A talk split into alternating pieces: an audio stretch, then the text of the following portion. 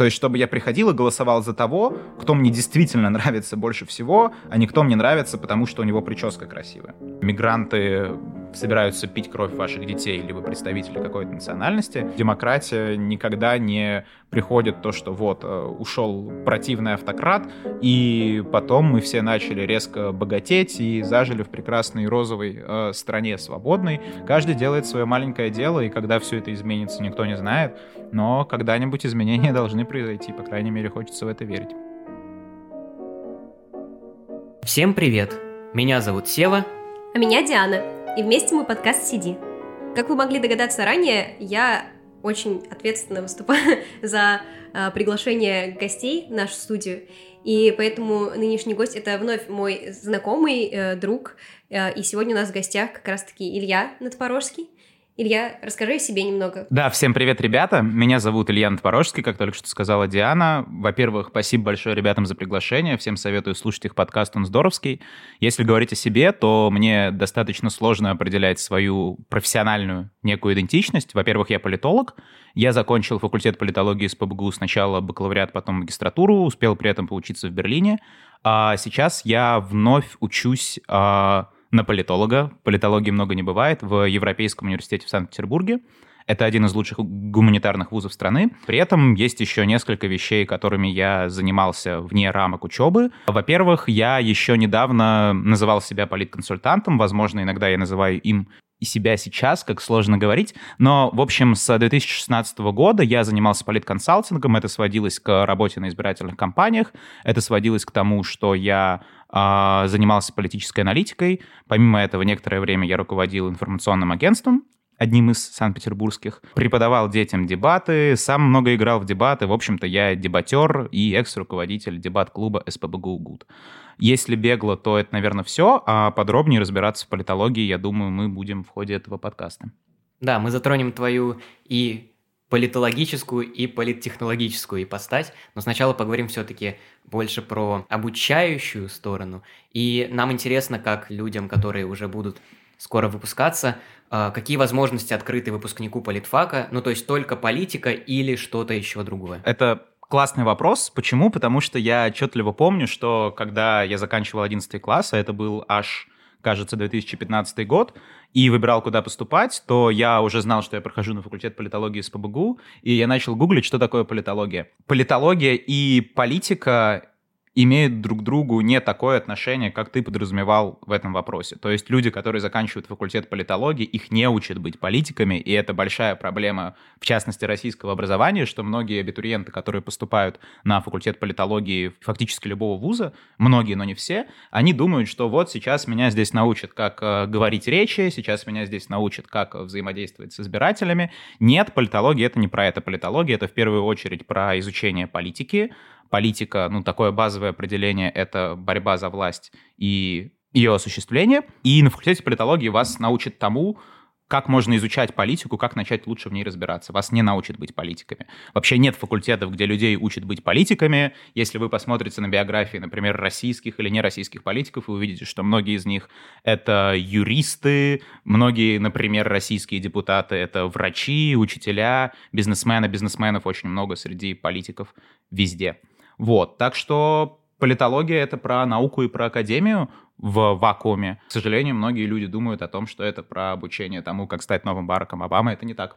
Тогда такой вопрос, а можно ли вообще, а, не учившись, не, ну как бы обладая вот самыми базовыми такими знаниями, которые есть у каждого, где-то они доносятся отголоском, что вот есть государство, у него есть там глава, а, есть какие-то депутаты, обладая такими базовыми знаниями, возможно вообще стать политиком?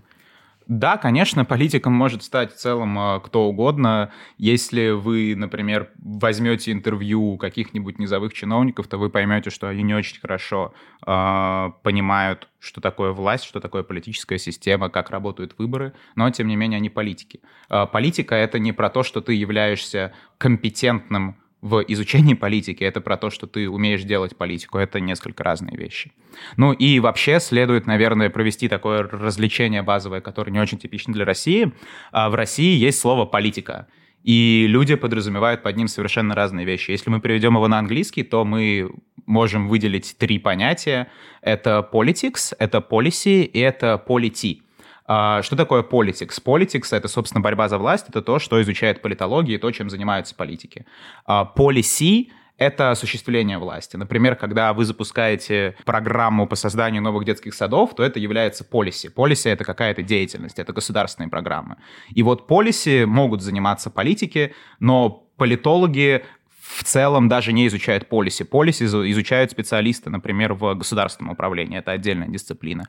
По, под полити обычно просто подразумевает государство и форму его устройства, то есть это тоже немножко другое.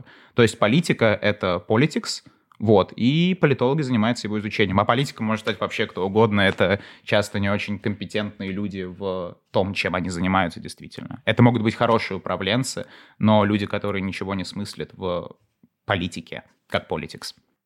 Э, так, тогда, если мы придерживаемся этого разделения, politics и policy, э, чем занимается политолог в России? Анализирует вот это politics или что-то иное?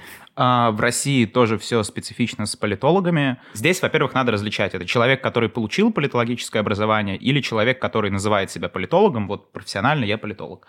Если мы говорим о тех, кто получает образование, то человек с дипломом политолога может заниматься приблизительно чем угодно. Извини, пожалуйста, а если у нас политиком может стать кто угодно, то политологом тоже?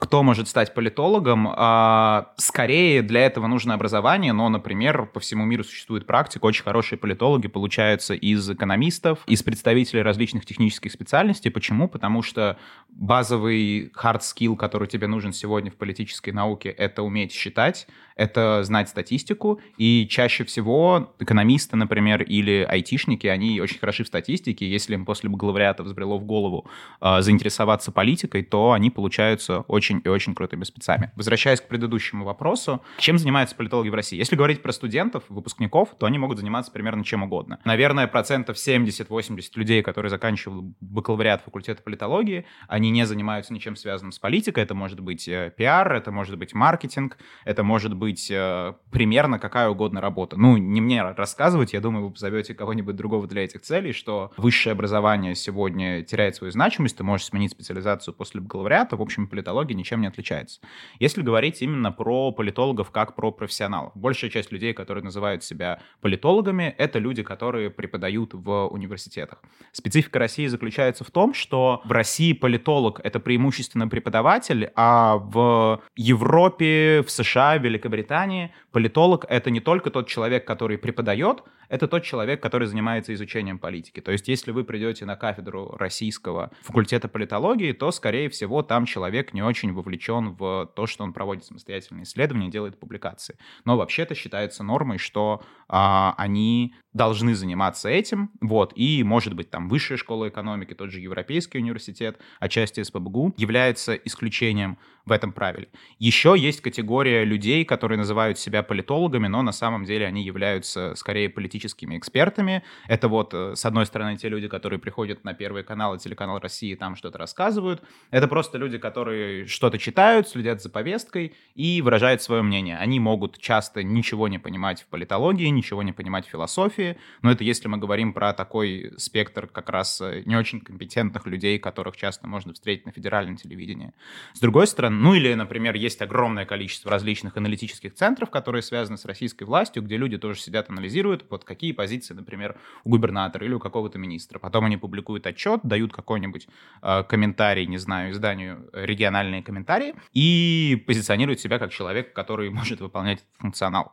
С другой стороны, есть э, эксперты, которые действительно являются образованными политологами, являются компетентными, которые занимаются просветительской деятельностью. Из примеров, ну, самый яркий, наверное, сейчас это Екатерина Шульман, а, это Кирилл Мартынов, то есть это люди, которые тесно связаны с академией, которые понимают, что из себя представляет современная наука, которые даже занимались некоторое время, а может быть, занимаются сейчас исследованиями, и они действительно имеют, с моей точки зрения, легитимное право выступать как какие-то представители публичной экспертизы. То есть а, политолог в России как студент это почти кто угодно в будущем, как специалист это в основном преподаватели, есть небольшая доля преподавателей, которые вместе с этим являются исследователями, есть какая-то часть публичных экспертов, есть люди, которые занимаются, например, непубличной экспертизой. Из таких хороших примеров это центр, который создавал и курировал, ну не создавал, но курировал долгое время Кудрин, и Центр ЦПУР, кажется, он называется. Но, в общем, я это забыл. Но то, что надо знать, это есть некоторое количество хороших политических консалтинговых центров, которые действительно оценивают полиси, politics, говорят, какие риски существуют, говорят о том, как сделать э, политику лучше. Вот, как-то так. Так, а ты, получается, политтехнолог, как ты себя представил до этого ранее.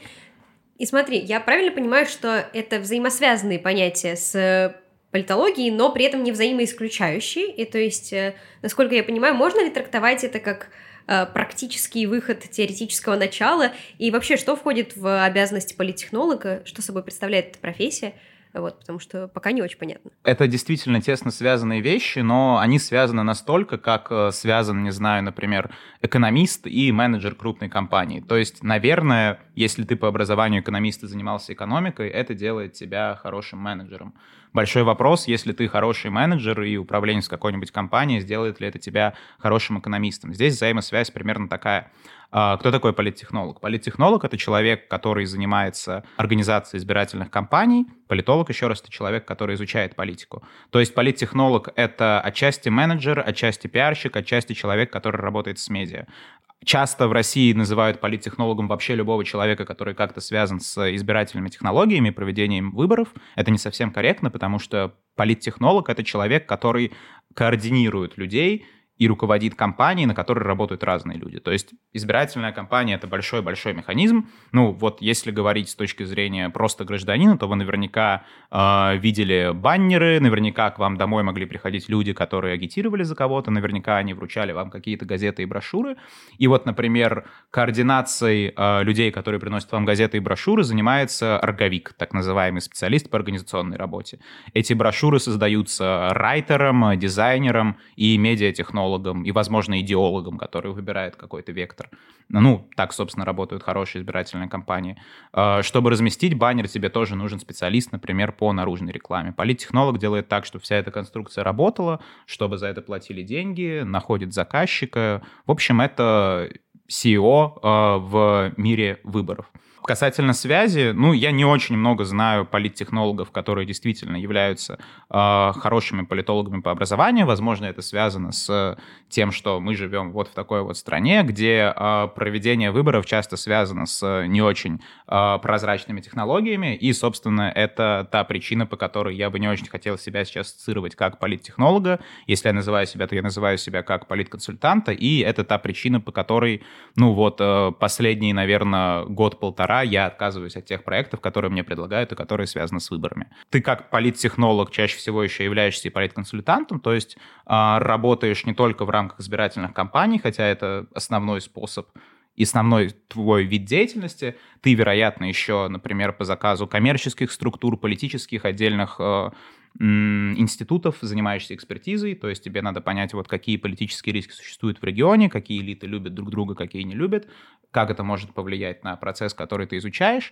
Ты можешь заниматься аналитикой, ты можешь советовать некоему чиновнику или политику, как вести себя публично, как общаться с людьми в время, когда у тебя нет избирательной кампании. Вот, это все, чем занимаются политконсультанты, еще рядом других вещей. Наверное, как-то так. А вот мне стало интересно, чтобы провести, допустим, вот я завтра захочу а, свою кандидатуру, да, предложить э, избирателям, чтобы мне сварганить свою вот компанию, какой приблизительно пул людей мне понадобится собрать. Это зависит от масштаба компании и от бюджета. Масштаб компании, ну, то есть политтехнологи работают, например, на муниципальных выборах в системе местного самоуправления, там тоже люди состязаются. За не, то... ну это не уровень Дианы, конечно. А люди тоже состязаются за то, чтобы получить мандат в муниципальном совете. Есть уровень, например, скажем, региональной легислатуры, то есть вот законодательное собрание Санкт-Петербурга, это там региональный законодательный представительный орган.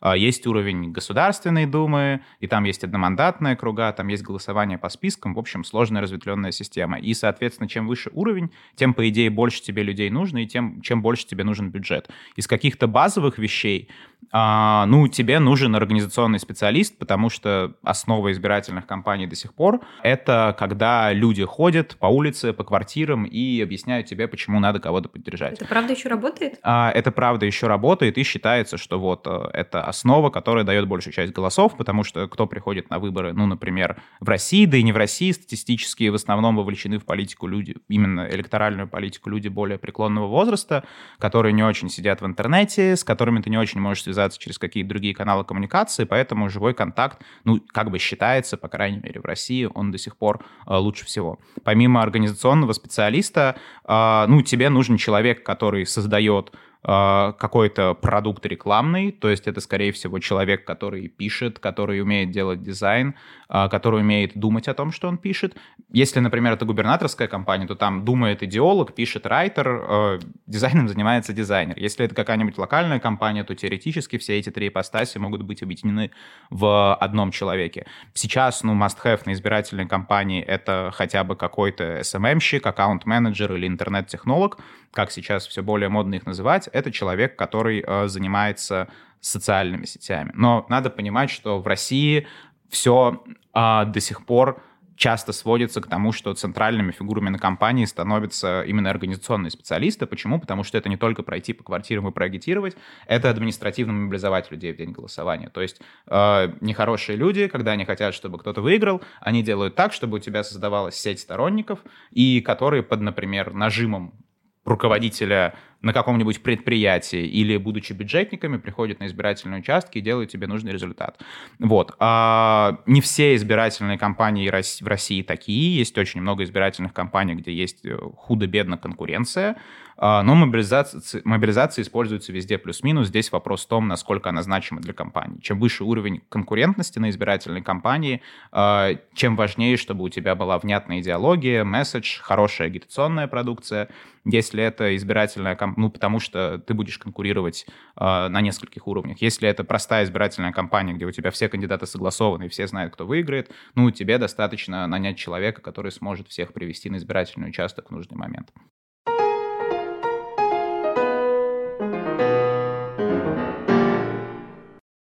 Я думаю, мы как раз уже плавно перетекаем в такую область э, таких политических вопросов, которые нас mm-hmm. интересуют. И вот раз мы уже заговорили про выборы, давай про них и поговорим. Мне интересно, вот тот момент ты сказал, что э, к людям приходят э, угу. какие-то агитаторы, и кто первый пришел, тот имеет больше шансов. Не, я не победить. говорил такого. Давай разберемся, смотри. Да, давай. А, к тебе может прийти теоретически в квартиру кто угодно, и как бы самое первое касание, оно, очевидно, самое важное. Ну, потому что, например, ты открыл дверь, и к тебе пришел агитатор от КПРФ. Правда, КПРФ в основном не дают э, пускать своих агитаторов по квартирам, да и денежек у них нет, потому что все денежки есть только у одной партии в стране. Но, тем не менее, вот к тебе пришел человек от КПРФ, потом пришел человек от другой партии, ты уже не будешь открывать ему дверь, потому что ну, я уже пообщался, мне все объяснили. С другой стороны, возможно, ты и откроешь, и тогда будет решать, э, не знаю, насколько красивый календарик тебе вручил человек, человека, насколько активно тебе агитатор объяснил, что вот именно Иванов и не Петров — это тот выбор, который ты должен сделать там 10 сентября. Вот, это просто для прояснения. Насколько тогда объективны выборы, в которых э, часто в решение э, выдается за счет более красивого календарика. Потому что ты сказал, что самыми активными политическими э, действующими лицами оказываются пожилые люди, которые не очень вовлечены в политическую теорию, ну, насколько мне кажется. Угу. Э, и их как раз вот привлекает такая агитация более-менее э, бытовая и пресловутая э, которая, тем не менее, не имеет отношения к реальной политике. Ну, это банальное такое задабривание, э, просто мы вам дадим э, подачку насколько тогда этот выбор объективен и ну, вообще у всех ли должно быть выборное право, если мы так ставим вопрос радикально? Потому что я слышал очень много таких громких заявлений, что вот нужно делать э, экзамен на допущение к голосованию, чтобы выбор был более-менее продуманный, и чтобы вот голосовали, что называется, умом, а не сердцем. Да, это на самом деле очень много вопросов в одном. Давайте разбираться. Могу говорить об этом долго, если что, не стесняйтесь прерывать меня, задавать какие-то уточняющие вопросы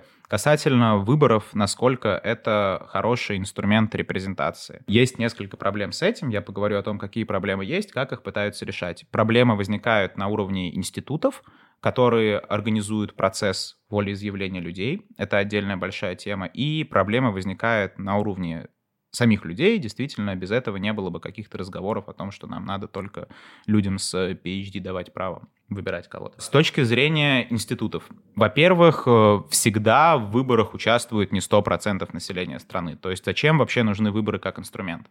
Это история, когда ты берешь голоса и предпочтения человека и переводишь их в какую-то политическую позицию, какую-то полиси, если мы возвращаемся к началу нашего разговора. И примерно с середины 20 века почти во всех странах, ну если мы говорим про Европу, особенно и США, наблюдается снижение участия в выборах. То есть люди все меньше и меньше приходят на избирательные участки.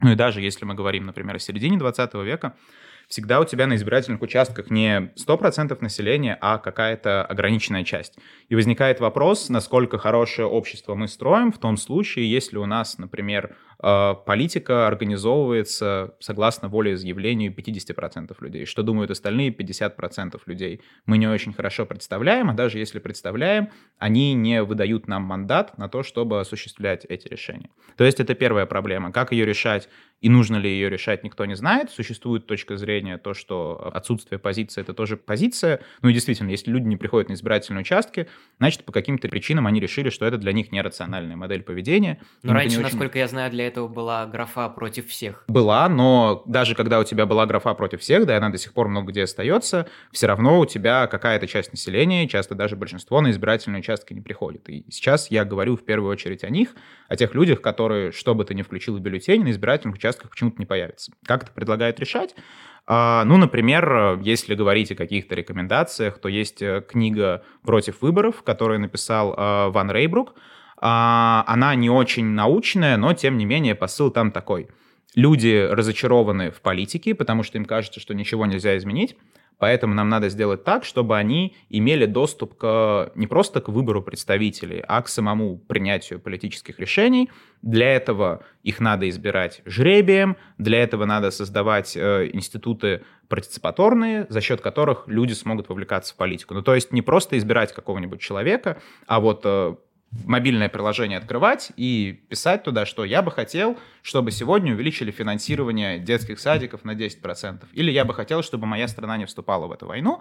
И вот эта книга посвящена тому, что якобы если такие институты создавать, то люди будут больше вовлекаться в политику, и у нас будет большая репрезентация мнений. Напоминает, что это вообще была система на в Афинах еще. Да, да. Вот действительно, когда мы говорим, например, слово «демократия», то важно э, разделять э, современную демократию, репрезентативную демократию от прямой демократии. Это полисная демократия, которая существовала, как правильно говорить Диана, в Древней Греции, когда все решения должны были приниматься консенсусом, и голосование представляло собой, что люди вот выходят на агору и чем-то там начинают интересным заниматься, обсуждая какие-то решения, а потом голосуют. Ну, то есть все люди там, граждане, имели право голоса.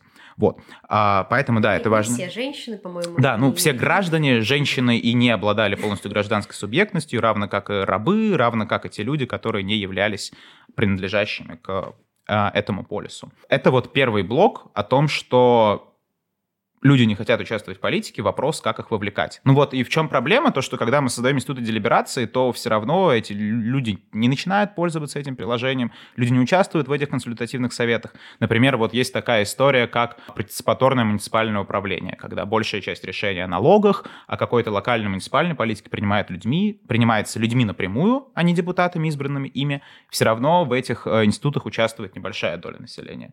Это первый блок. Второй блок связан с избирательными системами. Что такое избирательная система? Это принцип, по которому голоса, которые люди оставили в ballot, на избирательных участках, они переводятся в мандаты.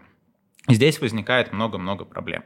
Если мы говорим про типы избирательных систем, а, достаточно распространенная история — это плюральная система, если говорить на научном, и если говорить на относительно ненаучном, это система относительного большинства в одномандатном округе. То есть, например, у нас избирается один человек от округа, он собирается стать депутатом, и вот кто набрал больший процент, тот и выиграл. Это может быть 20, 15, 30 процентов. Тоже возникает проблема с репрезентацией. Допустим, у вас в округе победил политик, который а, набрал 20% голосов. Такие случаи бывают в таких округах. Не очень понятно, почему 20% от пришедших на избирательные участки определяют, кто будет представлять этот округ в легислатуре, в каком-то законодательном собрании. То есть здесь тоже нарушается репрезентация.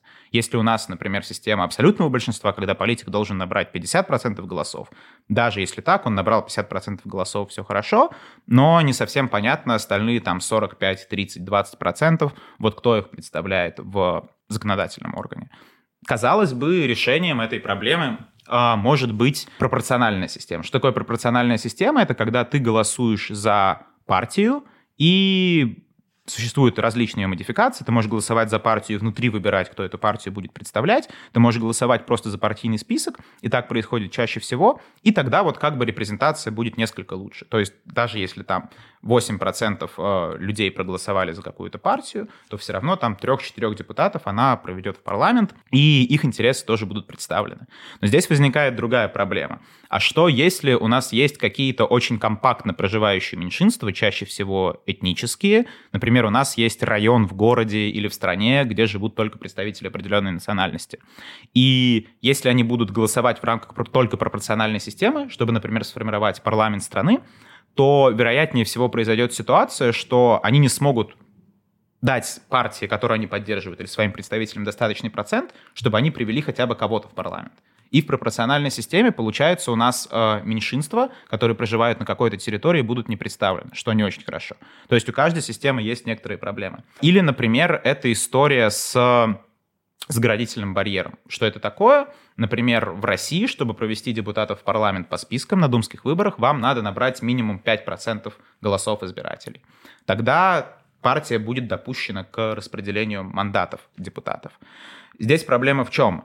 Что например, за партию проголосовало 4,5% или 1% или 3%. И снова получается, что в пропорциональной системе 1% это может быть миллион человек, например, в каких-то интересных условиях. А, один миллион человек оказывается не представлен какой-то партии только потому, что у нас есть заградительный барьер. Заградительные барьеры существуют и будут существовать, скорее всего, всегда. Они сделаны для того, чтобы в парламент не проходили какие-то маргинальные силы, которые, например, являются радикальными или представляют настолько незначительную группу, что а, эти силы будут скорее деструктивными с какой-то точки зрения. Вот, то есть современные избирательные системы, они во многом в своей сути содержат некоторые проблемы, которые, например, не дают э, быть репрезентованными, э, не дают быть репрезентованными малым группам, что тоже не очень хорошо. А, расскажу лучше про другую историю. Она связана не с особенностями избирательной системы, а с логикой в целом. Это так называемая проблема Кондорсе, но это ничего не говорит, я постараюсь объяснить это немножко иначе. Вот представьте, что у вас есть, например, три кандидата, и какая-то группа людей, которая проголосовала за кандидата А, на дух не переносит политика Б. При этом политик Б занимает первое место на выборах, потому что большинство электората поддерживает его кандидатуру. Проблема в том, что на выборах, когда мы голосуем только за одного политика из, например, трех и четырех, мы говорим только о предпочтениях первой степени. То есть кого бы мы на первом месте хотели видеть в парламенте или как президента. Но при этом, если бы у человека спрашивали, а как он расставляет остальные альтернативы, то голосование было бы интересно. Ты бы не то просто говорил, что я выбираю политика А, и ты бы говорил, я выбираю политика А, но если А не получится победить, я выбираю Б, если не получится Б, то я выбираю С, и так далее, и так далее. То есть ты расставляешь свои предпочтения, и тогда, если мы будем учитывать не только первый выбор человека, но и второй и третий, то репрезентация станет более объективной и действительно будет лучше отражать предпочтения людей. И, собственно, существуют избирательные системы, которые пытаются решить проблему Кондорсе, или проблему транзитивности, или проблему теоремы невозможности Arrow, если я не ошибаюсь. Они называются STV-системы, Single Transferable Vote. Это как раз когда избиратель, голосуя в округах, у него есть один голос — но он ранжирует кандидатов, за которых он голосует. Например, Петров вот для меня на первом месте, Пупкин на втором и Васин на третьем. Эта система применяется, если я не ошибаюсь, в Ирландии и в Мальте, возможно, в еще паре государств прямо сейчас. И э, она позволяет как бы более объективно отразить предпочтение избирателя. Почему она не используется везде, очевидный вопрос. Э, ну, по той причине, что считается, что это сложно. Вот избирателям надо будет пользоваться сложными стратегиями, расставлять места в бюллетенях так, как это выгодно их партии, и они якобы не смогут это делать. Тем не менее, в Ирландии, на Мальте люди относительно эффективно с этим справляются. То есть ряд проблем сосредоточен не только, связан не только с тем, что люди а, не хотят приходить на избирательные участки, но и с тем, что принцип, по которому им предлагают кого-то выбирать, является часто порочным, часто не обеспечивающим полную репрезентацию, и можно бесконечно долго об этом рассказывать. А, это только некоторые из проблем, которые я затронул. Есть третий блок проблем, который связан с выборами. Это манипуляция, это то, о чем в большей степени говорил ты. А, что такое манипуляция? Манипуляция — это когда а, человека заставляют совершить выбор, который значим для распределения мандатов, но при этом он совершается в некоторой степени против его воли. Например, это та же административная мобилизация. Есть такое понятие в политической науке, как политические машины, и под этим подразумевается система, в которой люди обменивают свои голоса на получение каких-то партикулярных благ. В целом, все люди обменивают свои голоса на какие-то блага с точки зрения политической теории, наверное, но здесь речь идет о том, что эти блага не типа там построят э, вот для всех детский сад площадку о том, что тебя, например, не выгонят с работы, тебе повысят зарплату, тебе дадут э, набор какой-нибудь с едой. Это распространено во многих развивающихся странах. Вот. Ну, это часто называют в России административной мобилизацией. Это не очень хорошо, потому что если бы на человека не, не надавил начальник, э, он бы не пришел на избирательный участок. Это существовало долгое время в США, и, собственно, это начали изучать в США. Сейчас как бы в США считается, что эта проблема, ну, плюс-минус ушла в прошлое, но какие-то ее проявления явления до сих пор остаются. Другой вид манипуляции — это, например, там пресловутый джерримендеринг, когда ты нарезаешь округа таким образом, чтобы, например, э, вот город в США, который голосует преимущественно за демократов, он был не одним избирательным округом, где 100% победит демократ, а город был разделен на три избирательных округа, к которым бы еще примыкала сельская местность, в которой живут сторонники республиканцев. Так вышло по ряду причин. И получается, что у тебя вместо э, победы в одном округе демократа и в двух округах республиканцев, у тебя во всех трех округах победят республиканцы, потому что республиканская партия, которая контролирует нарезку округов, сделала так, чтобы избиратели были распределены по округам более равномерно и давали республиканцам преимущество общества. Вот, это с точки зрения манипуляции, с точки зрения институтов, с точки зрения волеизъявления людей. Ну, есть ли какие-то исследования, которые зависят, э, которые исследуют, от чего зависит uh-huh. там приоритет э, того или иного политика в голосовании, играет ли роль пропаганда или там, uh-huh. я не знаю, сфера, в которой он обитает. Как человек приходит к тому, чтобы uh-huh. сделать свой выбор, да, и как сделать этот выбор наиболее максимально политически грамотным. Окей, okay, давайте тоже разделим этот вопрос на две части. А, первое, поговорим о том, как люди формируют свой выбор, потом мы поговорим о том, наверное, как еще раз. Нужно. Ну, да, кто я такой, чтобы говорить, как делать нужно человеку выбор. Наверное, каждый человек должен это решать самостоятельно, но э, поговорю о том, какие стратегии существуют для того... Ну, да ладно, все, в общем, увидите. Э, история про формирование предпочтений. Начнем тоже издалека. А, Еще в первой половине 20 века одна из первых теорий, которая объясняла, как люди принимают решения, когда приходят на избирательные участки, это социологическая теория. Все достаточно просто. То есть а, твой выбор зависит от того, а, где ты живешь, кем ты работаешь, с какими проблемами ты сталкиваешься. Ну, например, если ты принадлежал к рабочему классу, а классовое разделение общества было достаточно четким, то в целом понятно, чего ты хотел. Ты хотел хорошего трудового законодательства, ты хотел бы повышения зарплат, ты, скорее всего, хотел бы, чтобы государство обеспечивало тебе какие-то блага за счет редистрибуции. Ну и, соответственно, все просто. Если ты рабочий, ты голосуешь за социалистическую партию. Если ты тот человек, который контролирует как бы капитал, то ты голосуешь за партию, которая выступает против редистрибуции. Возможно, ты согласен с тем, что надо сделать условия труда получше, но ты как человек, причастный к крупным собственникам, например, или близкий к ним, ты не хотел бы, чтобы у тебя государство забирало деньги и отдавало их рабочим. Очень простое разделение. Рабочий голосует за левую партию, а, это уже не буржуа, но какой-нибудь предприниматель, а, бизнесмен голосует за правую партию, и если интересно, то это, по-моему, Лазарсфельд и Берельсон. А, об этом много писали на американском материале. Близкая теория кажется, это американский избиратель Кэмпбелла, это то, что волеизъявление человека зависит от первичной социализации. То есть, если твои родители голосовали за республиканскую или за демократическую партию, весьма вероятно, что ты тоже будешь голосовать за нее. Ну, почему? Потому что люди достаточно социальные, ну как достаточно, люди очень социальные существа, и на нас сильно влияет то, какими людьми мы окружены, какие нормы поведения они нам задают. Тоже все достаточно просто. А, это вот как раз теории выбора, которые теории голосования, которые подразумевают, что человек достаточно иррационально принимает это решение, базируясь на каких-то социальных характеристиках, социальной группы, либо базируясь на том, как он был воспитан условно, и то, в какой среде он вращается.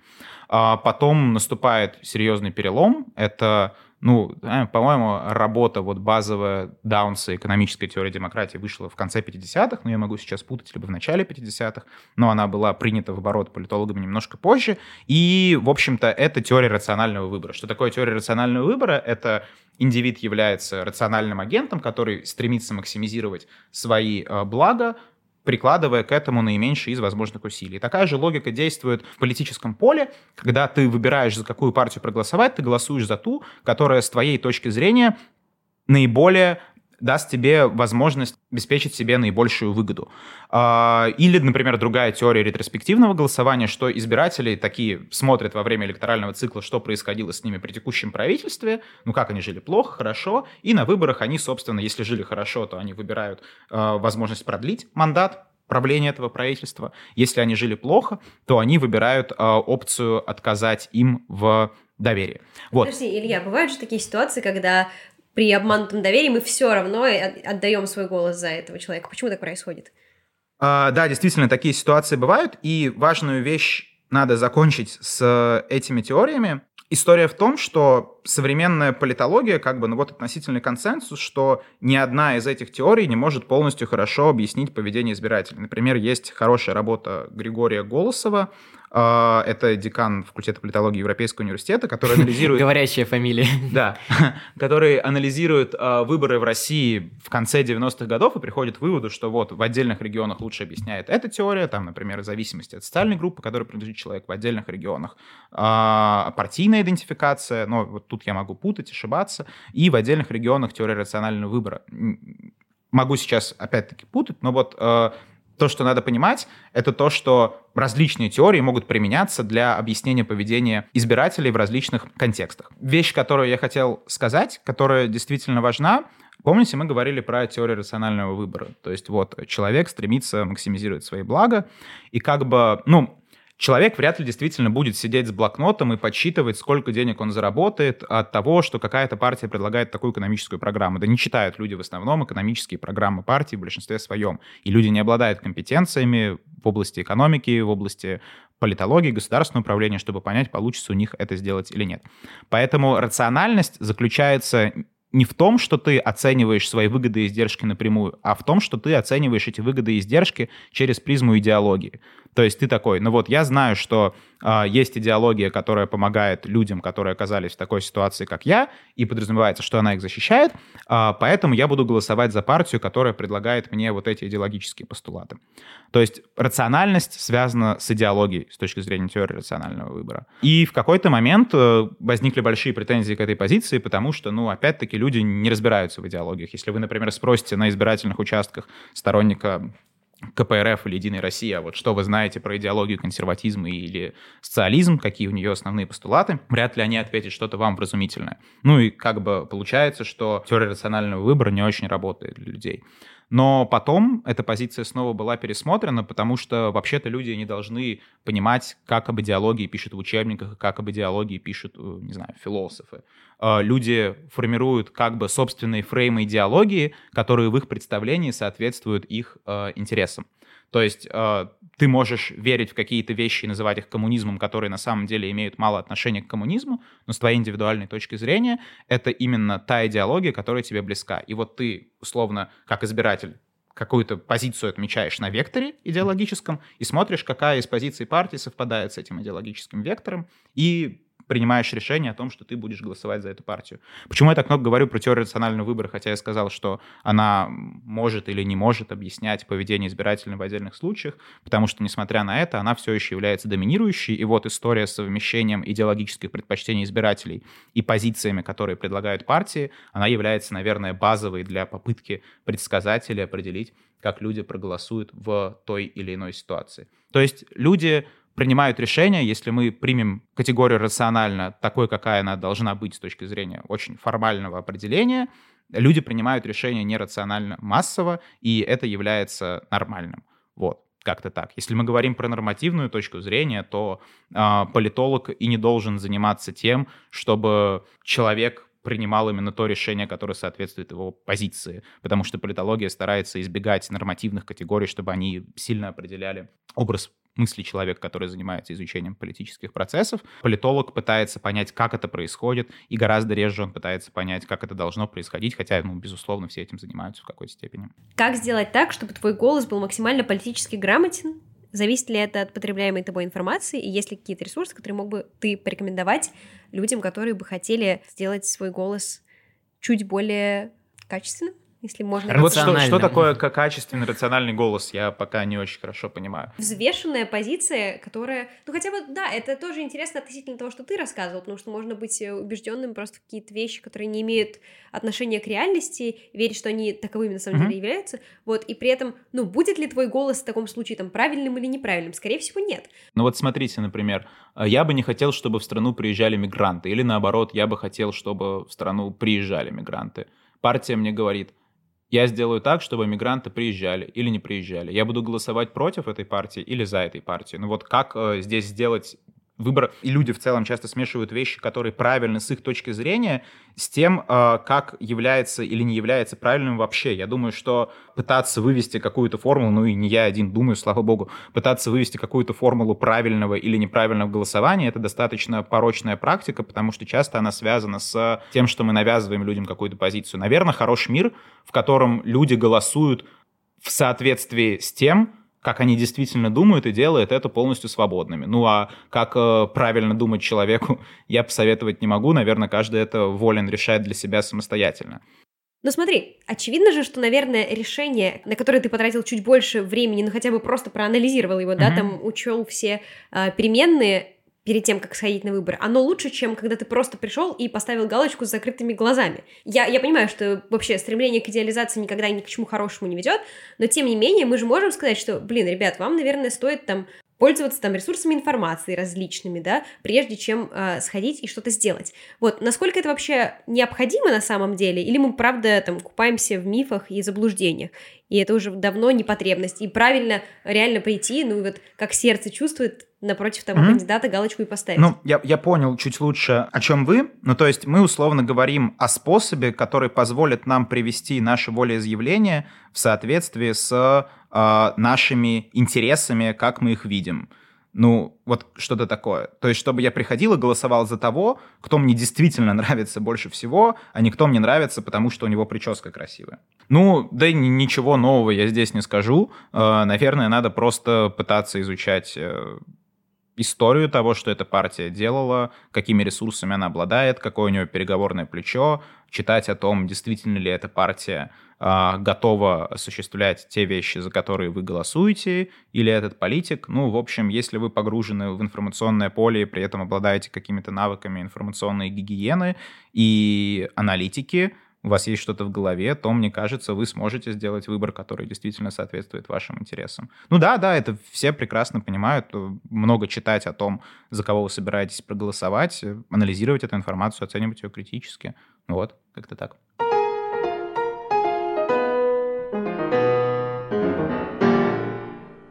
А вот по поводу поиска информации мне интересно, где, собственно, брать источники, потому что очень часто говорят, вот, по телевизору пропаганда, угу. не надо слушать этот телевизор, там все вранье, надо читать в интернете. Но при этом, если мы посмотрим интернет-СМИ, они же тоже пользуются сегрегацией информации, они выбирают только те новости, которые выгодны им, которые отражают повестку их э, СМИ. Например, условно какой-нибудь очень либеральный СМИ никогда не напишет о каких-нибудь э, школьниках, которые выиграли там Олимпиаду э, где-нибудь э, в Германии, а по телевизору об этом регулярно рассказывают. Не, я думаю, что Смит напишет, просто это не будет э, центральным сюжетом этого СМИ. Ну и, и может быть в каком-то другом ключе это будет подано. да, и, наверняка. Собственно, собственно как э, не скатываться в пропаганду, потому что ну, как бы либеральная пропаганда это же такая же пропаганда, просто она прикрывается сейчас более человечным лицом, но как бы функции те же самые. Как вот балансировать, не скатываться в приверженность какой-то угу. одной рамки и быть больше... Ну, то есть это вопрос, грубо говоря, про информационные пузыри. Да, как не быть да. в рамках информационного пузыря? Хорошо. Несколько точек зрения есть на этот вопрос. Ну и как бы вот важно понимать, что все вещи, которые я говорю, я говорю не о том, как должно быть, и что вот это истина в последней инстанции, потому что это социальные науки, где есть э, проблемы, да как в целом и в любых науках э, с истиной в последней инстанции. Это просто подходы, которые существуют на какую-то точку зрения, всегда можно найти 15 тысяч альтернативных. Если говорить про информационные пузыри и в целом э, сегрегацию в потреблении информации, то существует несколько точек зрения. Первая точка зрения, вот Юрген Хабермас был такой и есть, может быть, или он умер пару лет назад, это не важно, э, важный политический философ, теоретик политической науки, который создал концепцию делиберативной демократии. В чем суть? Суть в том, что в споре, условно прощая, рождается истина, и как только люди будут, во-первых, получать свободный доступ к информации, во-вторых, обсуждать ее друг между другом, то они будут приходить к консенсусу и к какому-то общему пониманию вопросов, и общество будет принимать то решение, которое а, находится в интересах максимально возможного количества людей. То есть нам надо всем немножко пообщаться, либералам надо почитать консервативные источники, консерваторам надо почитать либеральные, и вот тогда мы э, придем к какой-то модели, которая будет отвечать интересам общества. И есть, например, а, исследования, которые, например, исследования по ГДР, по-моему, в конце 80-х годов, там тоже существовала коммунистическая пропаганда, и вот э, ученые исследовали то, как влияет на позиции людей появившийся доступ к условной контрпропаганде, которая объективно показывает какие-то события. И речь, по-моему, шла про миграционный кризис, что многие люди бегут из Восточной Германии в Западную, где жизнь была гораздо лучше. Вот. Ну и выяснилось, что как только человек получает доступ к каким-то альтернативным знаниям, он достаточно быстро перестает верить в то, что ему навязывала пропаганда, и может принимать рациональную позицию.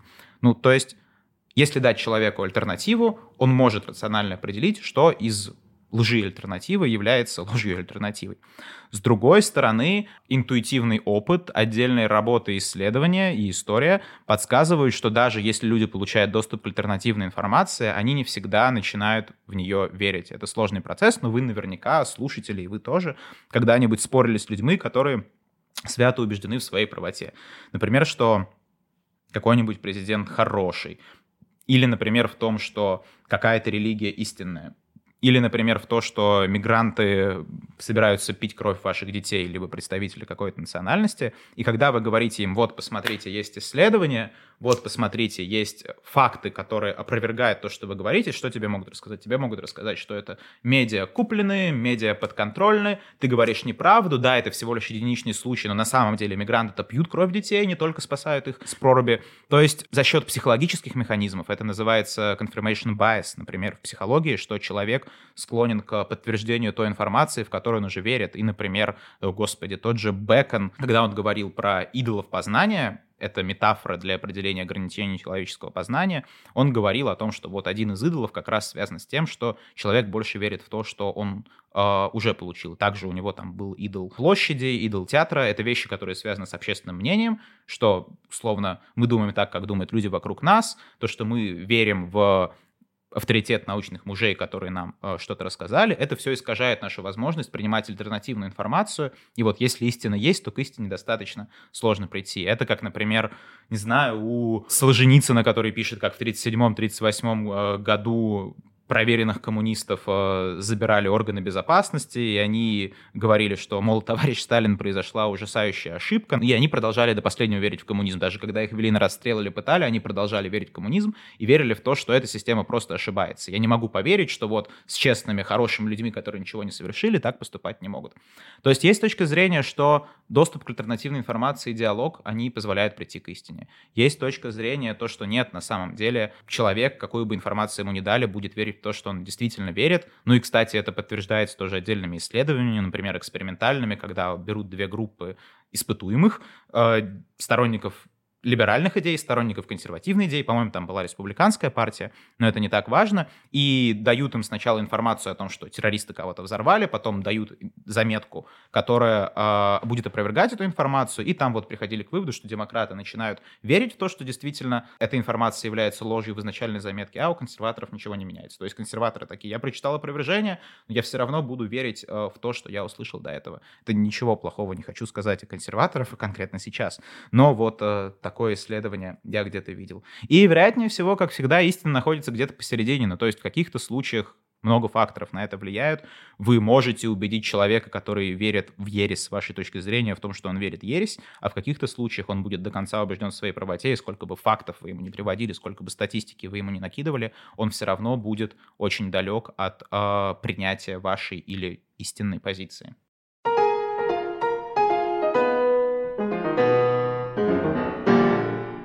Насколько мне известно, в Конституции у нас написано, что Россия относится вроде как к демократическим режимам.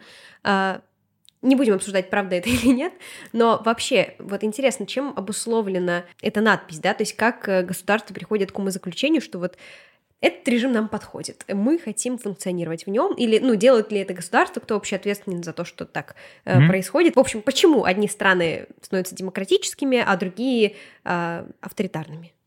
Да, ну, наверное, отвечая на этот вопрос, следует начать с объяснения того, как не стоит на него отвечать. Я думаю, что очень часто многие слышали э, умозаключение в духе того, что, ну вот, э, Россия не предназначена для демократии, или там Беларусь не предназначена для демократии, потому что люди чего-то не того хотят, люди что-то не так думают, люди стремятся к сильной руке и так далее, и так далее. Ну, в общем, все с этим, я думаю, знакомы. В политической науке это концептуализируется через понятие политической культуры, и этот концепт не считается достаточно релевантным для того, чтобы объяснить собственно, почему одни страны становятся демократиями, другие автократиями, почему так происходит. В середине 20 века было проведено большое политологическое социологическое исследование Алманда и Вербы, которое называлось «Гражданская культура», в общем, очень важная книга для политической науки, в котором они просили людей в демократиях и не вне демократиях и попытались сформировать какие-то политические культуры, которые с их точки зрения определяют, вот какие институты становятся в стране. Они выделили несколько типов культуры, а, Приходская культура — это когда ты живешь у себя в деревне, тебе наплевать, что там происходит в, условно, в столице, большом городе, где сидят люди, которые тобой управляют. Это подданническая культура, когда ты знаешь, что вот есть власть, она тебе спускает какие-то сверху поручения и установки, которые надо выполнять. И это культура участия, ну, собственно, демократия, когда ты имеешь возможность оказывать влияние на власть. И вот синтез этих э, типов культуры, в котором преобладает культура участия, получил название гражданской культуры, и вот Алман Верба такие. Мы тут опросили людей, и вот есть какие-то ценностные установки, которые делают так, что люди, например, там требуют демократии, либо режим в этой стране становится демократическим. Хорошо, все на это посмотрели, сначала поверили, а потом начали достаточно сильно критиковать. Критиковать за счет чего?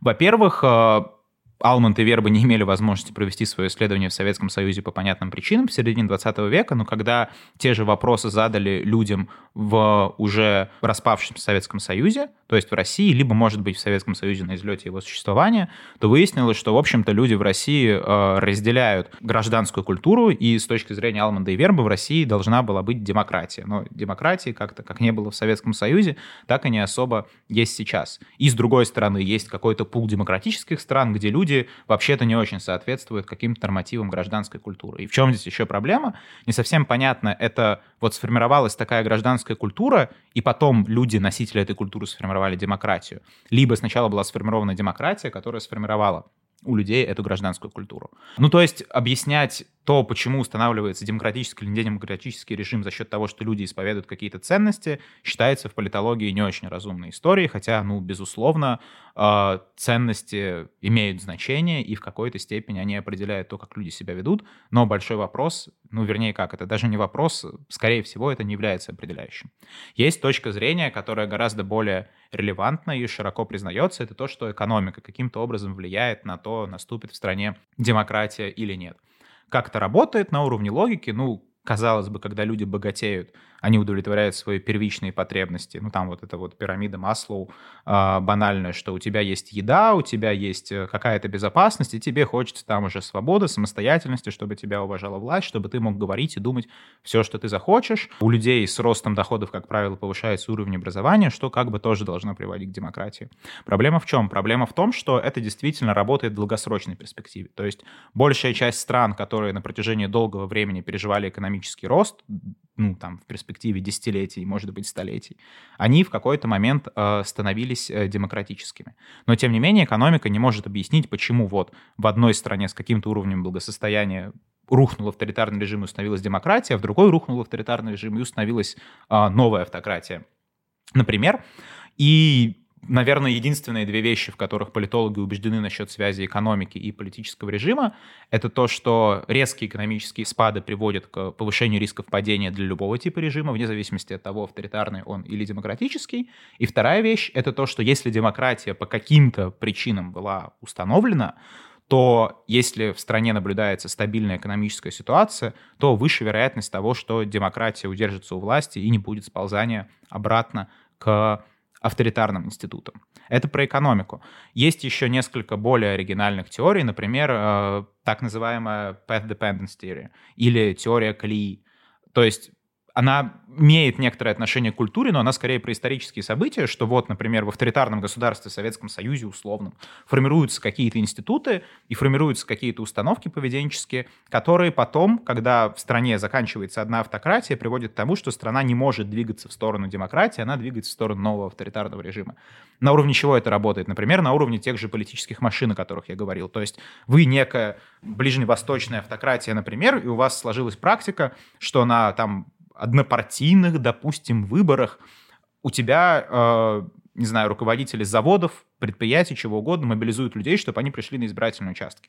Потом этот однопартийный режим рушится, и у тебя как бы остается инфраструктура. И даже если номинально люди и государство стремится к демократии, то все равно будет большой соблазн использовать эти политические машины, все эти патрон клиентских отношений, как их часто называют, чтобы использовать для давления на людей при голосовании. И таким образом э, режим сползает к автократии, то есть к власти тех, кто имеет контроль над э, этими политическими сетями уже сформированными. Есть теория, например, Левицкие Вея, которая связана с международным окружением, то есть они видят решающий фактор э, линкадж или связанность со странами Запада. То есть если многие люди из какой-то страны ездят в развитые либеральные демократии. Если страна активно торгует с развитыми либеральными демократиями, и если у этой страны нет, например, ядерного оружия, каких-то ресурсов, которые могли бы обеспечивать ей переговорное плечо на международной арене, то в случае разрушения режима весьма вероятно, что там становится демократия. Почему? Потому что люди, связанные с Западом, получают там какие-то нормы, нормативное представление о том, как должна выглядеть страна, и пытаются внедрить их у себя, либо потому что если вы тесно связаны с Западом экономически, на вас могут надавить за счет санкций и всего остального. То есть если вы, например, какая-то маленькая страна в Восточной Европе, тесно связаны с Западной Европой, то после распада Варшавского договора, социалистического блока, весьма вероятно, что вы будете демократизироваться. Но это вот точки зрения, которые сложно их использовать по отдельности. Нельзя объяснить изменения в стране только за счет связанности с Западом, потому что не совсем понятно, страна связана с Западом и поэтому демократизируется, или страна достаточно демократична изначально, поэтому она связана с Западом. То же самое с экономикой, есть некоторые проблемы, поэтому политология концентрируется, да политология вообще как и любая другая качественная социальная наука, качественная не в смысле того, что она использует качественные методы, а хорошая политология, она концентрируется не на макрообъяснениях того, что вот все богатые страны рано или поздно станут э, демократическими, она концентрируется на объяснении того, как происходит переход в каких-то отдельных случаях или группах случаев.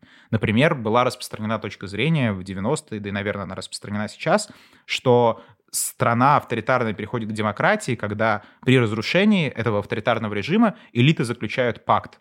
Ну, то есть ни одна из групп элит не подавляет друг друга, они садятся и договариваются, и говорят, вот мы установим демократию, это будут правила игры, в которых мы сможем честно соревноваться, и вот кто победит, тот победит. Так, например, происходило часто в Латинской Америке, где были военные авторитарные режимы, а потом элиты заключали пакт, договаривались за столом и строили нормальную демократию. Или, например, в Польше, где было сильное движение «Солидарность», и э, представителям этого движения пришлось договариваться с коммунистами, они выработали какие-то правила игры.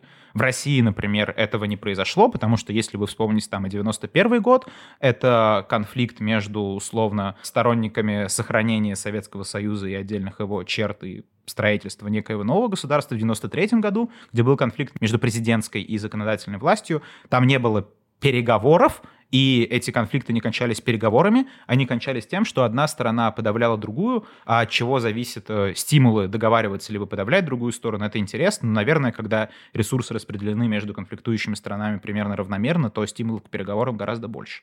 Вот. Ну и политология сконцентрирована на том, чтобы объяснить, как происходит переход в каждом отдельном случае, и объяснить, что делает этот переход успешным или неуспешным, и там есть уже достаточно много различных подходов, которых, наверное, ну не имеет смысла сейчас сейчас говорить. Говоря еще про политику российскую, немножко уже хочется конкретизировать, не вдаваясь даже в моменты демократии у нас, автократия, а, немножко из другой области вопрос.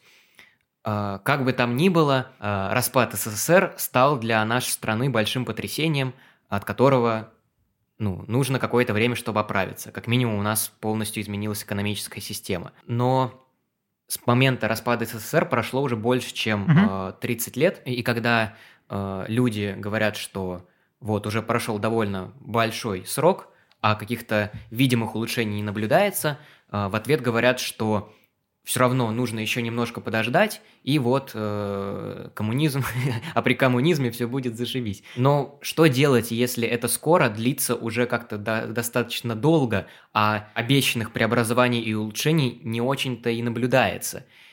Есть ли какие-то случаи в политической науке, когда вот был спад, спад, спад, а потом резкий подъем, но при этом не было каких-то там кадровых э, изменений или видимых э, политических преобразований? Просто что делать вот обывателям? Надеяться, что когда-нибудь все-таки прекрасная Россия будущего наступит, или выражать свое недовольство, скажем так? Угу. А, да, ну, несколько проблем с этих вопросов. Во-первых, ну, жить стало очевидно лучше, чем в Советском Союзе. Все эти истории о том, что мы в Брежневском застое, ну, это риторика. Не очень приятно, может быть, нам жить, но, тем не менее, мы можем иногда относительно свободно что-то говорить, а там каких-нибудь 12 лет назад могли вообще абсолютно свободно высказываться на многие темы, можем ездить за рубеж и так далее, и так далее. Ну, не, думаю, что стоит объяснять, почему жилось, по крайней мере, в Российской Федерации лучше, чем в Советском Союзе. Я ну, субъективно считаю, что несколько лучше а, живется и сейчас. А истории с тем, что вот заканчивается автократия, потом происходит некоторый период турбулентности, как это было в России в 90-е, начинается новая автократия, ну да, их полно. Я бы даже сказал, что это достаточно типичная модель, потому что, ну, демократия никогда не приходит то, что вот, э, ушел противный автократ, и потом мы все начали резко богатеть и зажили в прекрасной розовой э, стране свободной. Демократия прививание, ну не прививание даже, а строительство демократических институтов почти всегда сопровождается серьезными экономическими потерями, сопровождается тем, что людям становится жить хуже. Да и сам факт распада ну, большой страны, большой системы — это всегда издержки для экономики, а значит и издержки для населения. Ну и достаточно распространенная теория, которая объясняет, почему вот сейчас все происходит так, это то, что люди посмотрели на 90-е, которые до сих пор у всех ассоциируются с демократией, с либерализмом, и людям понадобилась сильная рука, и в какой-то момент за счет там роста доходов с нефтяной ренты, а, люди согласились обменять э, политические свободы на экономические блага. И в какой-то момент это зашло достаточно далеко, а пути назад уже не было. То есть пока Россия богатела, все были готовы закрывать глаза на какие-то нарушения прав человека, ограничения политических свобод, манипуляции, в том числе, кстати, с выборами, о которых мы говорили. Вот. А когда экономический рост закончился, то люди остались ни с чем, у тебя нету и не телевизора, и поездок в Турцию условно, и у тебя нету при этом политических свобод.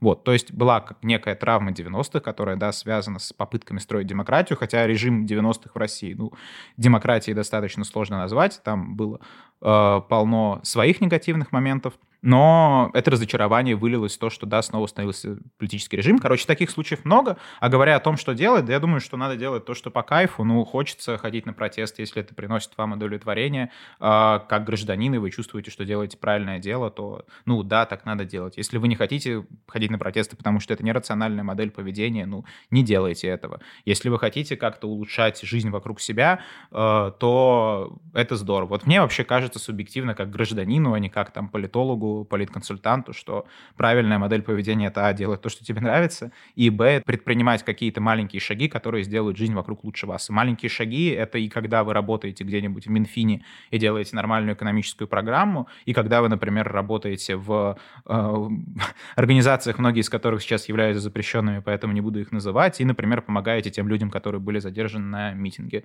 Каждый делает свое маленькое дело, и когда все это изменится, никто не знает, но когда-нибудь изменения должны произойти, по крайней мере, хочется в это верить. А, типа, когда это произойдет, при каких обстоятельствах, ну, не очень благодарно это дело, делает такие прогнозы. Вряд ли кто-то сегодня представляет, когда что-то изменится. Может быть, завтра, может быть, при наших детях. А что делать, если вот ты предпринимаешь эти маленькие шаги раз за разом, и при этом к сожалению, это ведет к тому, что ты э, падаешь в бездну разочарования от того, что не видишь какого-то прогресса. Стоит ли и дальше продолжать это делать, то есть стоять до последнего, там, снять с себя какую-то э, последнюю рубашку во имя брав- бравого дела, или следует отступить и отказаться от этих э, идей, не знаю, там, эмигрировать и разочароваться полноценно. Вот, то есть стоит ли отстаивать какую-то идею до последнего, или, ну, не знаю, это как скорее тоже, наверное, не агитация к твоему там политологическому образованию, а, а вот именно твоему просто мнению, что, что делать? Роман ну, я, да, не, не психотерапевт и не коуч, чтобы отвечать на такие вопросы, но да, блин, ну каждый человек же сам всегда взвешивает за и против, что ему нравится, не нравится делать. Хочется эмигрировать, эмигрируй. Или если там условно... Ну, понятно, что когда у тебя полиция стоит под дверями, то э, в основном люди выбирают эмигрировать, и это решение, которое нельзя осуждать. Кто-то вот выбирает сесть в тюрьму, и он сохраняет политическую субъектность, кстати. Это интересно. Вот, как это было в России в прошлом году.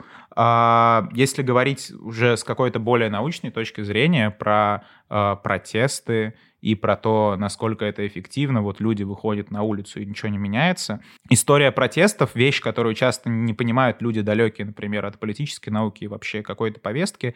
Это то, что протест — это не инструмент, который напрямую влияет на режим. То есть вот история о том, что кто-то вышел на улицу, построили баррикады, захватил Бастилию и отрубил голову королю, это было давно, и сейчас это скорее работает не так, хотя такие случаи, наверное, до сих пор случаются, но я не могу сейчас конкретно назвать назвать какой-либо из них, важность протеста для смены авторитарного режима — это в первую очередь то, какое окно возможностей он открывает для элит. Ну, то есть на улице может выйти миллион человек, если у тебя э, сытые, сильные полицейские, которые тебе предельно лояльны, которые очень сплочены, они побьют всех дубинками, кого-то расстреляют, кого-то посадят. Мы это видели, например, э, в Беларуси, и ничего не изменится. Ну, потому что а, в большинстве случаев протесты, которые происходят сегодня, о которых мы слышим, они не являются насильственными. Ну, либо если это страна, где по каким-то причинам более вероятно насильственное выражение недовольства, то это скатывается в гражданскую войну рано или поздно, но это, наверное, уже другой отдельный разговор. Если мы говорим про страны, которые похожи на Россию,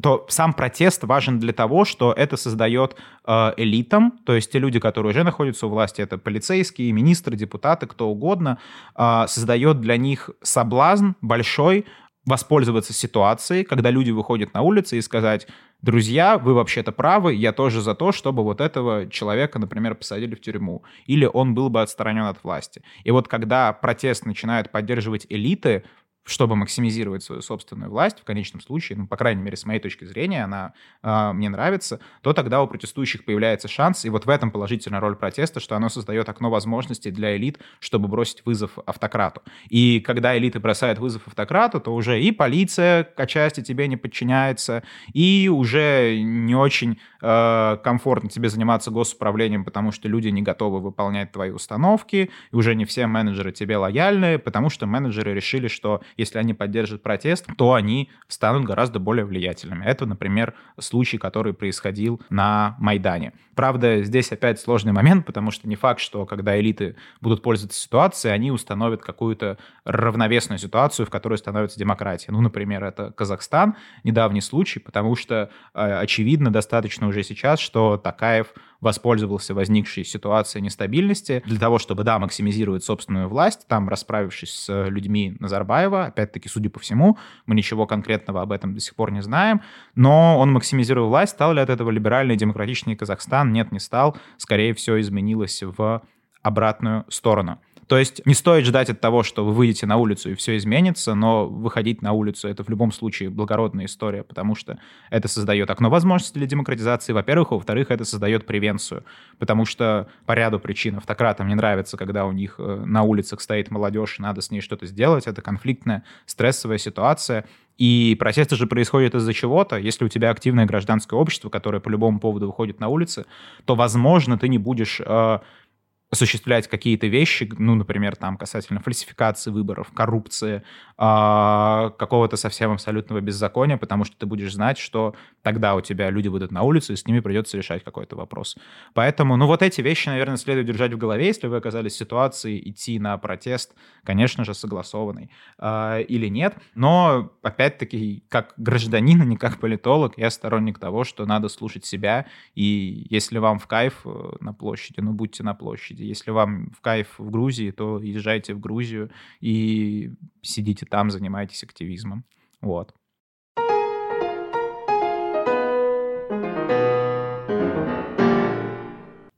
Слушай, вот достаточно часто, в принципе, звучит и в наших речах, и в речах сторонников, тех, в речах, которые мы не можем сейчас слышать, э, записывая подкаст, но как будто бы мы все условно соглашаемся, что демократизация — это хорошее благо, и то, к чему действительно необходимо стремиться, как будто бы мы все э, вот э, апеллируем к вот этой знаменитой стати Черчилля, который любит не договаривать про то, что демократия — это лучший из политических режимов. На самом деле, всегда ли демократизация — это хорошо? Бывают ли ситуации, когда демократия на самом деле влечет за собой какой-то вред? В общем, бывает ли плохо плохая демократия или, наоборот, хорошая автократия? Является ли демократический режим всегда гарантом того, что качество жизни граждан mm-hmm. будет лучше, чем оно могло бы быть при автократии. Ну хорошо, если мы говорим именно про качество жизни как хорошее или плохое, потому что, ну, надо понимать, что э, вот а, автократия, признанная какими-нибудь международными рейтингами, типа там Freedom House или Politifo, как самые авторитетные, нельзя ставить вопрос о том, что вот какая-то автократия лучше демократии с точки зрения, там, например, свобод, потому что это тавтология. Если режим признан э, авторитарным, то, соответственно, со свободами там хуже, чем в демократии. Другой вопрос, что действительно действительно, ну, как я уже говорил, нету прямой связи причинно-следственной между экономическим ростом и типом политического режима. Скажем так, если мы построим график, где по оси Y будет, например, экономическое развитие, а по оси X будет степень демократии по возрастанию, то мы увидим богат, много богатых и демократических стран в правом верхнем углу, в левом нижнем углу мы увидим много бедных и авторитарных стран, но в центре будет большое количество стран, которые по уровню благосостояния ни туда, ни сюда, и там много и демократии, и автократии. То есть связь между экономическим развитием и демократией и автократией, она не является прямой, как я уже много раз сегодня сказал, но вот все эти истории, которые любят очень авторитарные лидеры, о том, что мы сейчас здесь построим новый Сингапур, и у нас будет экономическое развитие, которое будет э, сопровождаться тем, что мы будем, а, например, нарушать права человека, это очень лукавые заявления почти всегда, потому что, ну, это вот Владимир Гельман, а, преподаватель Европейского университета, писал в своей книге, возможно, кого-то цитируешь, и, возможно, называя другие страны, но Сингапур там точно был, что на один Сингапур приходится там 20 Зимбабве. Очень небольшое количество авторитарных режимов могут обеспечить хороший уровень жизни а, своему населению. Ну и надо понимать, что все эти страны — это очень специфичные кейсы, которые являются скорее исключением, которые подтверждают правила. Сингапур — это там выгодно расположенный город, а в городе проще управлять э, политической ситуацией, экономической ситуацией, и, в общем-то, во многом за счет своего расположения и либерального регулирования экономики он достаточно динамично богател. При этом там до сих пор, ну, достаточно жесткий авторитарный режим, но люди там живут действительно неплохо. Или, например, кейс э, монархии Аравийского полуострова, там какая-нибудь Саудовская Аравия, ОАЭ, Кувейт, это авторитарные страны, да, но всем понятно, что там высокий экономический рост за счет того, что там есть высокие доходы от э, нефтяной ренты. А у многих людей, которые хотят максимизировать власть и построить веселый авторитарный режим, у них э, доступа к такой ренте нет. А, к сожалению, для них, конечно же. Или, например, вот Китай, тоже любимый пример, что кажется, что можно э, допускать существование одной настоящей, там есть и другие, но одна настоящая партия, коммунистическая партия Китая, и при этом богатеть, все будет здорово, но политических свобод у нас не будет, гражданских, в общем-то, тоже. Это тоже достаточно лукавая история, потому что если разобраться в причинах благосостояния Китая, то они э, произошли, я не специалист в этом вопросе, но кажется, стартовая точка была примерно в 80-х, может быть, в конце 70-х годов, когда там была серьезная либерализация рынка сельского хозяйства. Ну, то есть, условно, автократ взял и э, построил достаточно либеральный экономический режим в отдельно взятом секторе, взял оттуда денежки и вложил их там в индустриализацию. Ну, похоже на коллективизацию в Советском Союзе. И вторая история — это то, что э, китайские компании использовали преимущества, которые давало как раз либеральное регулирование того же Сингапура и Гонконга, и, естественно, инвесторы хотели приходить в те зоны, где их право собственности собственности было защищено, где они могли быть свободными и где они могли спокойно заниматься экономическим развитием. То есть Китай развивается не потому, что а, вот э, развитие априори возможно в хорошей качественной автократии, а потому что Китай взял часть э, инструментов, которые используют западные либеральные демократии, как минимум в экономике, привил их к себе, оставаясь при этом не свободной страной. Но это опять-таки исключение. Мы не знаем, сколько различных факторов повлияло на то, что у Китая получилось, у большинства других стран, к сожалению, не получается. Но да, в отдельных автократиях может наблюдаться экономический рост, который сопровождается, правда, тем, что у тебя нет какой-либо свободы. Да даже в неуспешных экономических автократиях, например, в России, э, существуют как тот же Владимир Гельман писал «Карманы эффективности», это, например, там система ЕГЭ в России и Высшая школа экономики, где по каким-то причинам там всегда индивидуальные факторы, либо это интересно там персоналистскому лидеру, который управляет страной, либо эта сфера как раз не интересна никому, и там можно делать нормальные вещи, либо там по каким-то причинам оказались качественные эксперты, то в этой сфере можно построить эффективные системы даже в том режиме, который является авторитарным и в целом не очень экономически успешным. Такие случаи есть, но это не означает, что автократии повсеместно могут быть развитыми странами и обеспечивать высокий уровень жизни своим гражданам. А вот максимально дилетантский прямой mm-hmm. вопрос. У нас сейчас есть только два варианта, только два стула, либо демократия, либо автократия, третьего не дано. Это хороший, правда, вопрос, потому что э, классификация режимов — это достаточно проблемная область в политологии вообще. Бывают разные авторитарные режимы, бывают разные демократические режимы, и вот есть некоторые зоны между ними, где как бы режимы совмещают, ну вот это неправильные вещи, я сейчас говорю, которые не являются конвенциональными, которые совмещают признаки автократии и демократии. Долгое время и до сих пор многие используют термин э, «гибридный режим», но он не совсем корректный, потому что если режим манипулирует выборами и не создает политической свободы, то он является авторитарным, а никаким не гибридным. Здесь все достаточно просто. Но для описания ситуации, когда режим является авторитарным по своей сути, но использует демократические институты для ряда своих личных выгод, ну, это повышает легитимацию, это является, в общем-то, витринной историей часто, это позволяет там кооптировать, ротировать элиты, это позволяет э, добывать информацию о том, как дела обстоят у тебя в режиме. Ну вот, в общем, режиме, который проводит выборы, не так важно, зачем они это делают, но являются авторитарным, называются электоральными автократиями. И, в общем-то, и Россия, и многие другие современные авторитарные режимы, они именно электоральной автократии, где у тебя есть выборы и формальная декларация прав и свобод, но де-факто они не соблюдаются. Вот, еще, ну, тоталитарный режим — это тоже очень расплывчатая категория. Тоталитарными режимами называют там Советский Союз, э, э, Третий рейх, Италию, но сегодня этот термин фактически не применяется. Даже какой-нибудь Северной Корее э, используют скорее применительно к ней используют термин авторитарная диктатура или просто автократия. Тоталитаризм — это концепт во многом философский, во многом утративший свою какую-то объяснительную силу.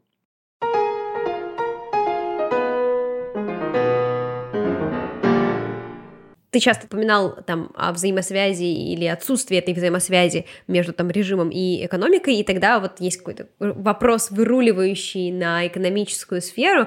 А, я читала в книжке Наземцева «Несовременная страна», называется, что вот э, Российская Федерация, она преимущественно сосредоточена на том, чтобы а, продавать сырье и uh-huh. какие-то природные материалы, вот, в то время как все там страны чуть более развитые, ну, под которыми обычно подразумевают там Европу, да, э, хорошая страна Европа, ну, в общем, мы поняли, э, Европу и Америку, да, то они скорее сосредоточены сейчас на том, чтобы продавать услуги и цифровизироваться как можно, насколько это возможно, да, и не фокусироваться на вот этом вот э, ограничивающем материале, зависящем от его добычи, да, и перепродажи. Вот. А, более того, а, он еще также отмечает, что есть некоторый там тренд на то, чтобы деглобализироваться, то есть а, отказываться от э, какого-то экспорта, импорта, минимизировать их так или иначе. Вот. А Россия, например, она не собирается этого делать. Вот. И как вообще следует относиться к такой политики, да, то есть это а, какой-то альтернативный путь, это отставание, как мы можем это классифицировать, назвать, да, и если это действительно там альтернативный путь, или как часто можно услышать в отношении там Российской Федерации особый путь, да, то Uh, имеет ли он какое-то отношение к этому? Должно ли так быть? Я опять понимаю, конечно, что пытаюсь скатиться вечно, как должно быть, но тем не менее, да, uh, нормально ли это и можно ли позволить России оставить все как есть или надо что-то менять, там, грубо mm-hmm. говоря?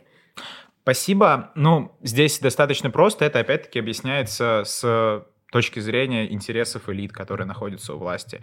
Конечно, ну, цены на ресурсы, очень многие, особенно нефть и газ, они достаточно волатильны, и это создает некие риски для экономики. Когда цена падает, то у тебя начинаются экономические проблемы, что, собственно, происходит и в России.